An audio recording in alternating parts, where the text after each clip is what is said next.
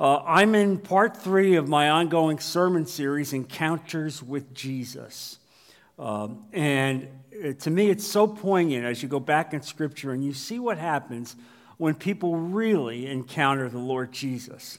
Uh, it's extraordinary. And today we're going to talk about the disciples on the road to Emmaus. Um, and it's a well-known story, but there's some important new things that we need to reflect on. And so here, Jesus is going to meet up with these two disciples who are traveling from Jerusalem back to Emmaus. Uh, it's a seven-mile walk. I've actually made that trip. Uh, I did it by car, and it was very moving to me to get to the spot where there was a, a second-century church there, which is now just basically wreckage. But it was very moving as you see what, what was there. Uh, and so Jesus is going to hide himself and walk with them, and he's, and, he, and he's going to talk to them about what they didn't understand, and that is that the entire Scripture was all about Jesus. And if they had really studied it and understood what Christ had said, their world would not have come apart, because you see, they were devastated. Here, they thought Jesus would be their Messiah, a political and economic Messiah, someone that would take the boot of Rome off of them. And of course, that's not what the Lord came to. He came to take the boot of sin off of us and to give us eternal life. And so here they are, basically devastated because their Lord has been crucified and is dead. Uh, and now they're facing the tough realities of life. And now Jesus will come and open up the Scriptures and explain all the Scriptures to them. When I get to heaven, uh, I hope I can get a videotape of that. Really.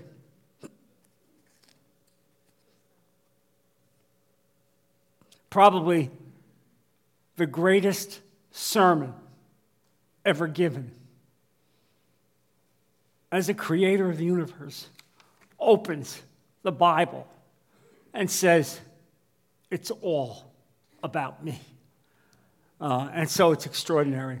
And so just prior to dawn, uh, the pre-dawn uh, raid on Gethsemane, Jesus mounted the foal of a donkey and walked into Jerusalem on the donkey in accordance with Scripture, just as Scripture had indicated, to the cheering of thousands of thousands, putting down palm branches before him uh, and saying along the road, save us, save us, as they hail him as their Messiah. Uh, and because they expected him to be their Messiah. This would be one week before he would be crucified. He had promised them, you see, abundant life, but they had construed abundant life as economic and political, uh, not spiritual, and that's not what Jesus promised.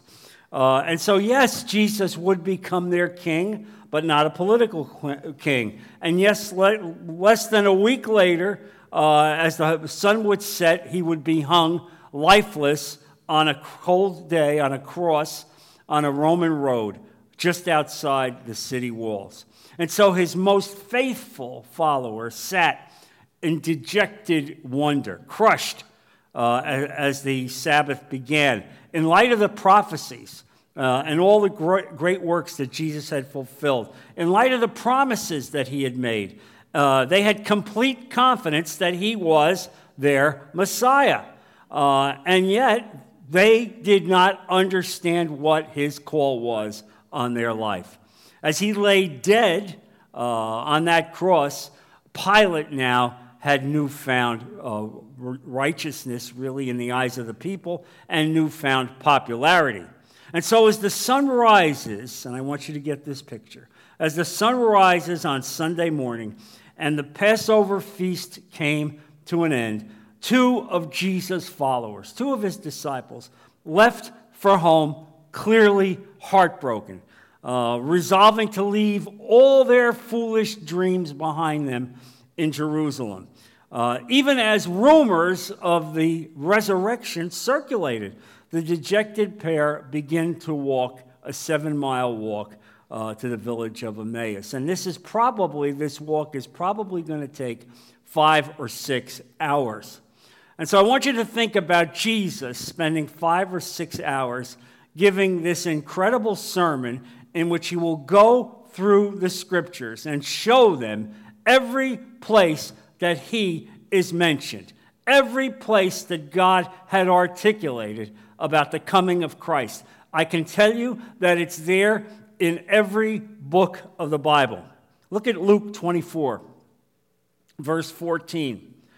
They were talking with each other about everything that had happened.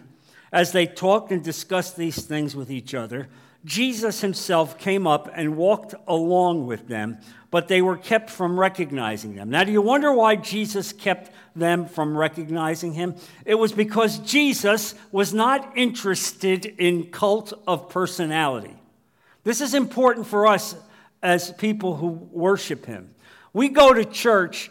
We go to church not because of cult of personality. We go to church to get the word of God. And yes, they looked at Jesus. Yes, they recognized him as righteous. Yes, they even recognized him as a prophet. But he was so much more. He was God himself.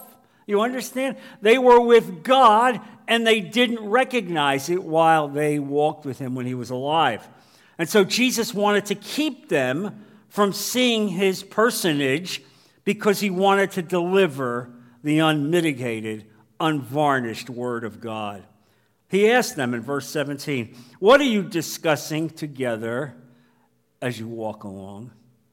They stood still, their faces downcast. One of them, named Cleopas, asked him, "Are you the only one visiting Jerusalem who does not know the things that have happened there in these days?" Incredible, right?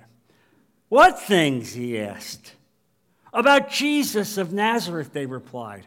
"He was a prophet, powerful in word and deed before God and all the people. The chief priests and our rulers handed him over to be sentenced to death, and they crucified him." It's amazing. Here he is, the very centerpiece of all that took place in Jerusalem. And he said, "What things?" Because Jesus is looking to draw you out. Jesus knows your hurt. Jesus knows your pain. And he reaches you in a loving way as he draws that pain out. Luke, Luke here describes this, uh, the disciples really talking as if they're bantering ideas back and forth in, in incredible emotion as their world has been shaken. Uh, and all of the expectations that they had about who the Messiah would be are crushed. And God didn't want them to see the personage of Jesus. He wanted them to hear the message of Jesus because that's what would really be crucial. And so as they looked to this stranger, uh, they said the following, "Are you the only visitor to Jerusalem who does not know the things that have happened there in these days? Are you the only one?" This is amazing. Now, it's laughable that Jesus, of all people, would have asked that question. Uh, their response was palpable. "What things?" Jesus said. "What things?" Of course, he knew what things, but he wanted them to talk. He wanted them to be drawn out. This is a lesson to you even as you spread the word of God, as you speak to people who are in pain. What things? Let people talk. Let them open up. "About Jesus of Nazareth," they replied. "He was a prophet, powerful in word and deed before God and all the people. The chief priests and our rulers handed him over to be sentenced to death, and they crucified him. But we had hoped that he was the one who was going to redeem Israel. And what is more, it is the third day since all this took place." Now, how about that? It's the third day. If they had paid attention to Jesus, if they'd really listened to what he said, over and over and over again, he spoke about the third day, even to the point when he said, "You will rip down this temple, and on the third day God will rebuild it." And they thought they were talking about a physical temple, when rather it was his body, his life, the resurrected life. And so the Bible is replete with references to the third day, from Abraham right through. Uh, in every way, the third day is important, and yet they didn't understand it. And now it's the third day, they say. It's the third day, not realizing how important uh, it is. And so with this statement, Cleopas really reveals the source of his trouble. They had noble expectations for a social deliverer, for an economic deliverer, for a political deliverer, for a soldier who would lead a fight against Rome. Uh, and all of that failed to materialize. Uh, and so this limited perspective really would not allow him to understand and embrace the Messiah's full uh, call in this world. Uh, and Cleopas continues in his discussion. There you look at Luke twenty-four, verse twenty-one. But we had hoped he was the one who was going to redeem Israel. And in fact, he did redeem Israel, but Israel forsaked him. And what is more, it is the third day since all this took place. In addition, some of our women amazed us. They went to the tomb early this morning, but didn't find his body.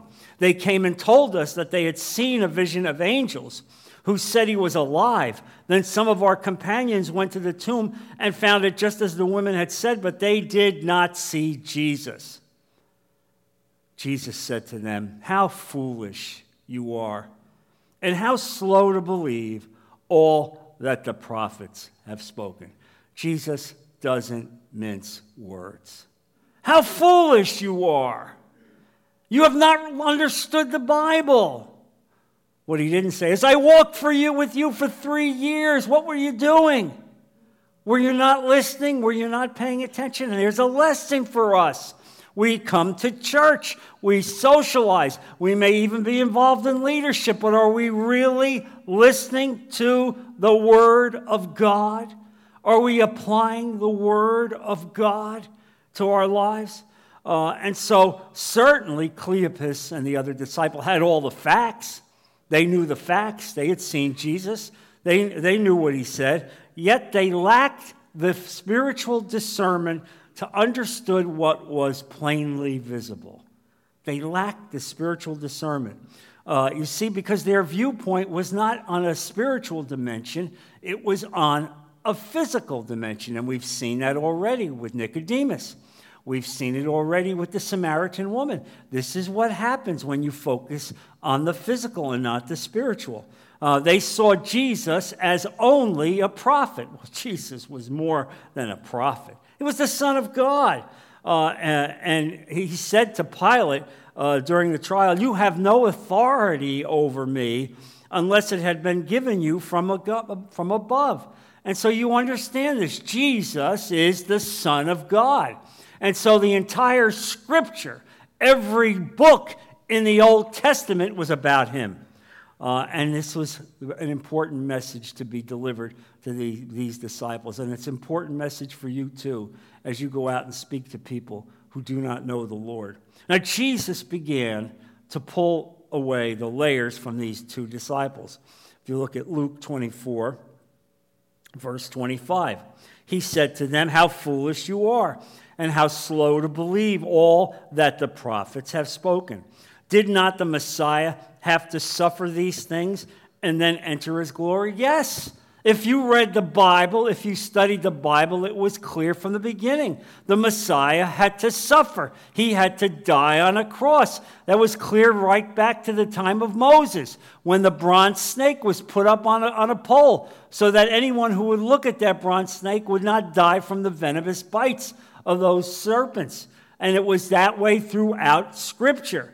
And beginning with Moses and all the prophets, he went back and explained to them what was said in all the Scriptures concerning himself. That's why I want to see that videotape. Can you imagine Jesus going through the Bible and going, look at this verse, look at this, look at this point, look at this sign, look at this metaphor. It's about me.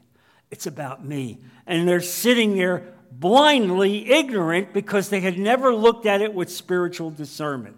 This is the message God has for us today. As you open the Bible and go back to the Bible, ask God to give you a discernment to understand that it's all about him. It's about him. And you know, when I hear preachers preach and say that the uh, Old Testament is not that relevant, they're so sadly wrong. It's one Bible. You understand? It's one Bible. And the Old Testament lays the very foundation for the coming of Christ.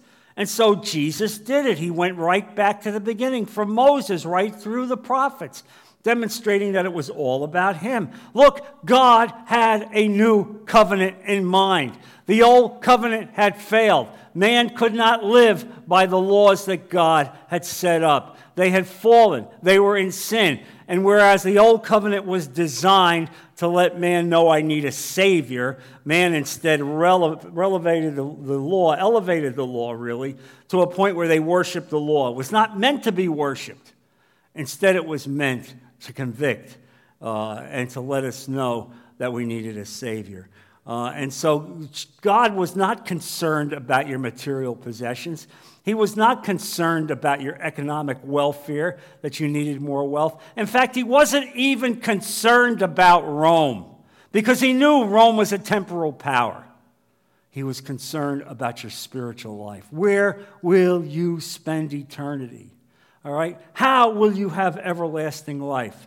And so here he is, the King of Israel, Jesus Christ, the successor to David, the Son of God, would liberate Israel and the entire world from sin, from the bondage of sin. There is no greater bondage. Nothing that Rome could do would compare to the bondage of sin, as Jesus would change all of that right down to the very atoms in this world. And so Jesus really helps these two disciples by giving them a new mindset. Go back and look at Scripture, and starting with Genesis, applying the lyrics of the poets and expositing the word of the poets, he demonstrated how the sacrificial death of the, of the Messiah was required to defeat evil. Make no mistake about it. Christ had to die. It was the only way that God would defeat sin. Blood had to be spent, and it would be the blood of Christ once and for all. Not an animal sacrifice, but the blood of the Son of God on a cross. And he cited Israel, uh, Isaiah fifty-three, verse five. Uh, and this is important to understand this, because here is the scripture. Here it is, seven hundred years before Christ would be born, and the scripture tells us, but he was pierced for our transgressions. He was crushed for our iniquities. The punishment that brought us peace was on him, and by his wounds we are healed. We all, like sheep, have gone astray. Each of us has turned to our own way, and the Lord has laid on him the iniquity of us all. That is how you have eternal life. Christ himself would suffer the, the horrible punishment on the cross. And because of that, you would have everlasting peace. You would have eternal life. There it is. It's in the scripture. It's about me, seven hundred years before. And so you can imagine them hearing Jesus give them this sermon. And so as they approached the towns of Emmaus, and you can understand that it wasn't just that one passage. There had to be innumerable passages. I'm sure Jesus talked about Psalm twenty-two. I'm sure he talked about it, where it basically reveals in detail the coming of the crucifixion, right down to the nails, right down to the fact that, that the malefactors will bargain for his clothing, right there in every detail. And I'm sure Jesus said, look, see, open your eyes, understand what God has done. He has given you this proof that Christ is the Messiah. And so as these two disciples uh, find themselves so intrigued with this man, uh, they urge the stranger to stay that night in keeping with the Middle Eastern uh, traditions of having dinner together uh, and having hospitality together. And so you can imagine, I'm sure Jesus was walking with them five, six, seven hours on that seven-mile way. So they said, please, stay with us. You can imagine, oh, what this man is saying is touching our hearts. We never thought about it like that. We didn't see it like that before. Uh, and this is a lesson for us, uh, even as we come to church. Open our eyes, Lord. Let the Holy Spirit open my eyes and touch my heart. Uh, and, and one final truth, Uh, obscuring layer remained on their eyes.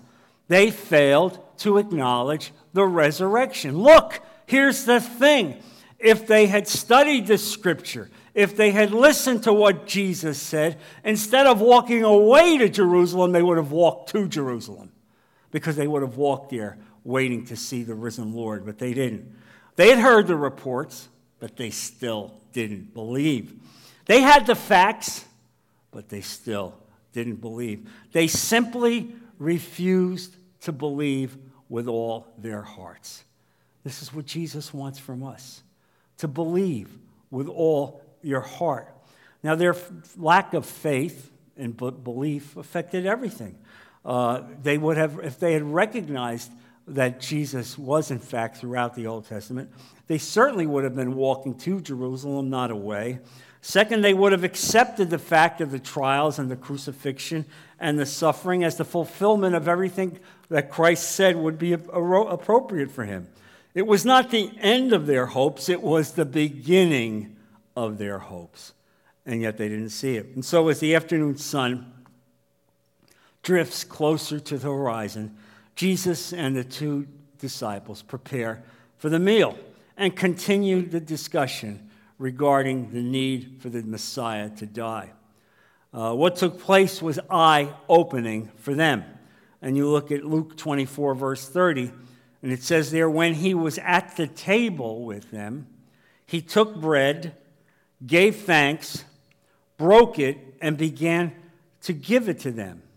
Then their eyes were opened, and they recognized him, and he disappeared from their sight. They recognized him. They recognized him when he broke the bread. Why was that? Well, some theologians say they saw the scars in his hands. Some theologians say no, it was probably because they were there uh, when he fed the five thousand and saw how he broke the bread then. Some, some say it was because they were there at the Last Supper and saw how Jesus did, broke the bread again there. We don't know, but whatever it was at that precise moment, the Holy Spirit descended on them and they said, it's Jesus. He is alive. Uh, and, and, and immediately, immediately Christ disappears. He disappears uh, because the relevance of what he came for had taken place. He opened their eyes. He opened their hearts.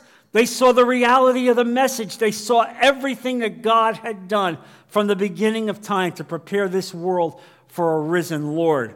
Uh, and so you see this. And so it's so poignant to me as you see Jesus giving this great sermon, and you see how you need to have your heart open. Look, merely coming to church is not enough.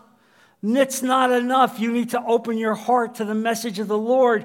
You need to have the Word of God implanted in your heart. You need to understand that the Bible needs to be opened. You need to read the Bible. It is the revealed Word of God, and I assure you, every single book of the Bible is about Jesus Christ. Now, there are some important lessons for us in this story. First, we need to choose to view life through God's eyes. How many of us do that? Or do we have this puny human perspective? We're narcissists. It's what I need. It's what's important to me. Uh, and some of us view God as our personal concierge. He's not your personal concierge. He's the God of the universe. You understand? He's the very God of the universe. We have to walk in the perspective of God, the sovereignty of God, not my own limited perspective. We have to ask God to elevate our viewpoint, our vantage point, so that we can see what's happening to us and those around us through him. And how do we do that? By studying his word, by looking at the Bible. Uh, and that's what you do. And pray and ask God to transform your thinking. God, help me to think more like you, Father. Help me to see the world from your perspective. Then, second, surrender your expectations. Jesus was not a political Messiah. Jesus was not an economic Messiah. Jesus didn't come to give you great prosperity. Jesus didn't come so you could have a bigger house or a newer car or a bigger boat. Not that there's anything wrong with any of those things, but that's not what he came for and why you are his disciples. You came to him because he saved you for eternity because of sin. He delivered you from the bondage of sin. And so stop trying to change the universe to put it in accordance with your own thinking. Instead, bow to his will and say, Lord, I'll serve you. I'll go with you. I'll be where you want me to go. Open the doors that you want me to go. Direct me, Lord. Let, let my paths follow you. Third, acknowledge the resurrection of Jesus Christ and stake your future on it. There is no more important event in the history of the world than the day Jesus walked out of that tomb. Your life would never be the same. Life for humanity would never be the same. It would radically transform humanity. His resurrection gives us life and hope and a reason to get up every day because we know that because of what he did for us, we can live for tomorrow. And so the Lord, you see, allowed their pain to continue for seven miles. He could have stopped them mile number one, right? He could have said, boys, boys, look, let me make it simple for you. I'm Jesus. I'm Jesus. Look at me. Here's this, here's my hands. I'm Jesus. Relax. It's all good. It's all good. Stop crying. It's all, that's not how God works, you see. No, I need to go seven miles with you, Lord. Every mile I walk as you're opening the scripture. And as you do that, the pain is slowly subsiding as the pain is being pulled out of my life. That's how God works, little by little by little. Yes, he doesn't take it all away. He takes it step by step. What a lesson that is for me as I understand my walk with the Lord. He doesn't give me a revelation all at once, but he gives it to me in drips and drabs as I walk one step in front of the other. And so finally, their eyes are opened. Their physical eyes are opened. What they couldn't see before, now they see. Why? Because Christ was with them. Because they had encountered Christ. Because the Holy Spirit had opened their eyes. Because they understood fully what was in the Bible, what God had promised them. And the reality of Jesus Christ came back. Uh, and that carried them back to Jerusalem. What I, I love here is they go back to Jerusalem at night. Immediately, they go back at night. Now, I want you to reflect on the fact that this was a dangerous road, all right? There weren't street lights. There weren't police to guard them, but they went back because they knew Jesus was back there, and the disciples were back there, and that's what they wanted to be with.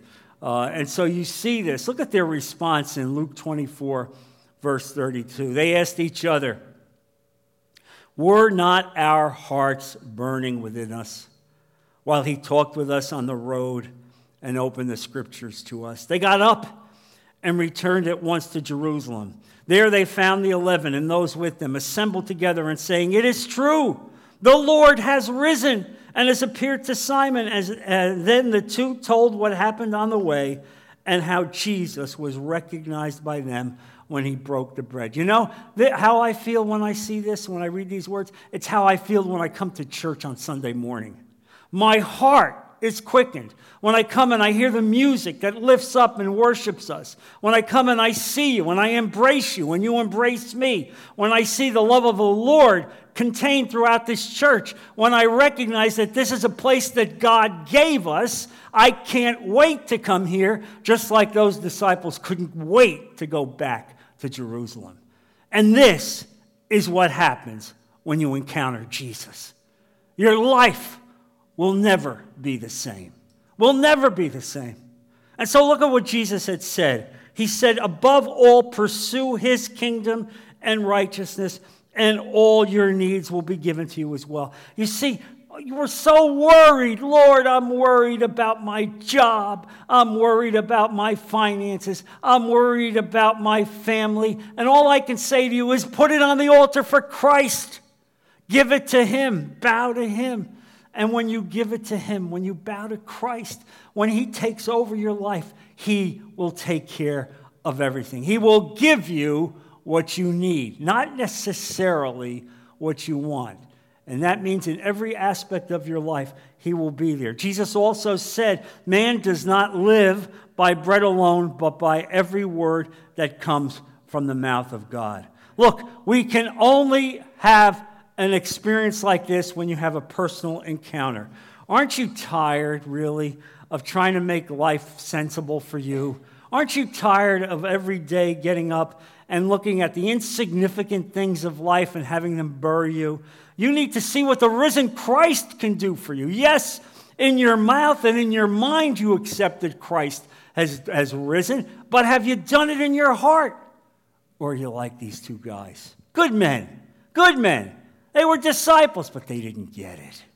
They didn't get it until Jesus brought it home to them. He gave them the reality. Look, a truly abundant life is just across the moment we have a personal encounter with the risen Lord Jesus Christ. And when you have your eyes opened to Jesus, you will want others to have their eyes open. That's one of the things that we do. It's not just good enough for us. We want others to have that same experience. Uh, and you can, you'll be the same way, just as they said, didn't our hearts burn within us while he was speaking to us, uh, while he was explaining the scriptures? That's what happens, you see, when you give your heart to the Lord. It moved their hearts, and when their hearts were moved, they accepted who Jesus was as their true Messiah.